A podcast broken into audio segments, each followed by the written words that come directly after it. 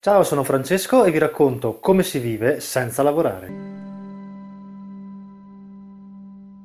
Quando parlo di risparmio e dell'importanza di smettere di comprare cose inutili, moltissime persone reagiscono allo stesso modo. La prima cosa che pensano e che dicono è che se non ti puoi comprare quello che vuoi, allora la tua vita è triste e piatta. Se pensiamo che questa affermazione sia vera, allora per un secondo proviamo a smettere di sparare sentenze, di parlare come se avessimo già la verità in tasca e sapessimo tutto e facciamo una semplice riflessione. Come mai questa idea, cioè il fatto che una vita di risparmi sia triste, viene ripetuta da tutti come una formuletta, un mantra, una preghiera, una poesia che abbiamo imparato a memoria? La domanda ce la dobbiamo porre per un motivo. Come possiamo essere certi di questo fatto, cioè che una vita di rinunce e di semplicità sia orribile, quando non l'abbiamo mai provato nemmeno per un paio di settimane? Da dove deriva questa nostra convinzione assoluta? La risposta è che è il sistema averci inculcato questa idea.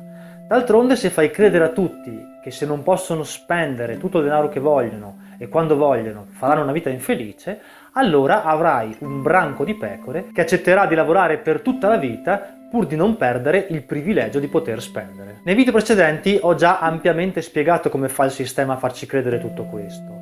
Quello che qui invece vorrei dimostrare è che una vita di risparmio in realtà non è per niente una vita triste, anzi è migliore e concede anche maggiori opportunità. Prendiamo come esempio una giornata al lago o al mare possiamo affrontare questa giornata in due modi diversi. Possiamo, ad esempio, spostarci in automobile, oppure possiamo scegliere di raggiungere il mare con i mezzi o in bicicletta se non è troppo lontano. Possiamo, appena arrivati, andare subito al bar a fare colazione con cappuccino e brioche oppure portarci una termos di caffè da casa, alcuni panini dolci preparati il giorno prima e consumarli su una panchina. A pranzo possiamo decidere di andare al ristorante sulla spiaggia, che è certamente bellissimo oppure possiamo portarci da casa del riso freddo, del pane e della frutta. Possiamo pagare per avere ombrellone e lettini, oppure andare nella spiaggia libera e portarci da casa un paio di sedie pieghevoli. Anche ad ora aperitivo possiamo scegliere se andare al bar oppure portarci da casa una bottiglia di prosecco e qualche birretta, avendo cura di conservarle in una borsa frigo. Alla sera, rientrando a casa, possiamo scegliere di fermarci ad una rosticceria oppure in pizzeria e prendere qualcosa da sporto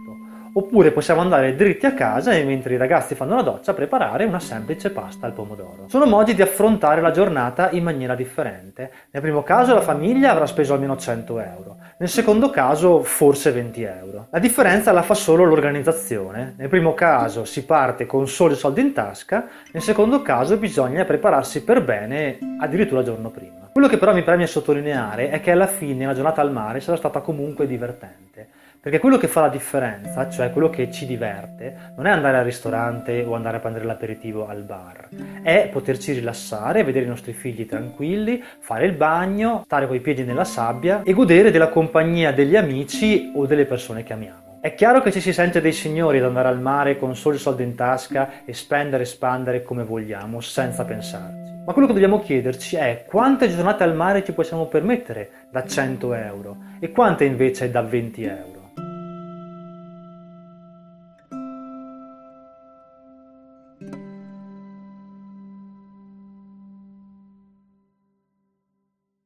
Molti non lo sanno nemmeno perché spendono e basta senza porsi domande, salvo però poi ritrovarsi nei guai quando devono cambiare l'automobile o più banalmente la lavatrice. È davvero intelligente agire così, cioè fingere di essere ricchi, di potersi permettere tutto, ma poi ritrovarsi con un conto in banca vuoto. Bene, possiamo applicare questo ragionamento a tantissimi casi della vita. Infatti esiste sempre un'alternativa economica a ciò che facciamo e non compromette la bellezza o il divertimento.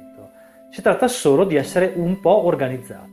Più di tutto però richiede umiltà, cioè ammettere che non siamo veramente come vorremmo far credere agli altri. Alla fine la differenza tra i due approcci sta solo nella quantità di denaro che ci ritroviamo in tasca. Nella prima si spendono soldi per cose alle quali potevamo rinunciare tranquillamente e poi si rischia di trovarsi in guai economici al primo imprevisto.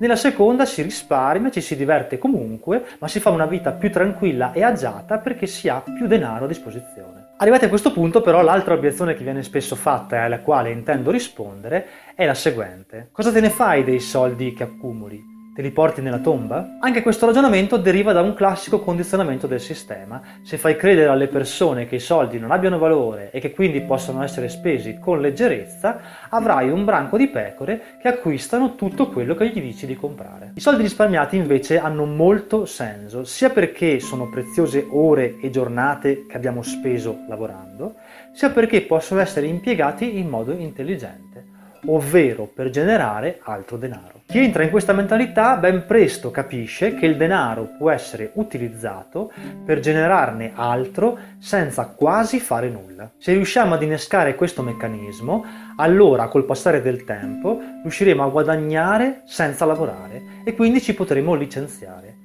E questo sì che è un buon modo di impiegare i soldi, altro che andare a farsi le unghie tutte le settimane. Naturalmente non sto parlando di investire in borsa o di altri investimenti rischiosi che non sono alla portata di tutti e che richiedono conoscenze specifiche. Sto parlando dell'unico modo di guadagnare denaro sicuro e approcciabile da tutti. Ma di questo parleremo la prossima volta. Grazie.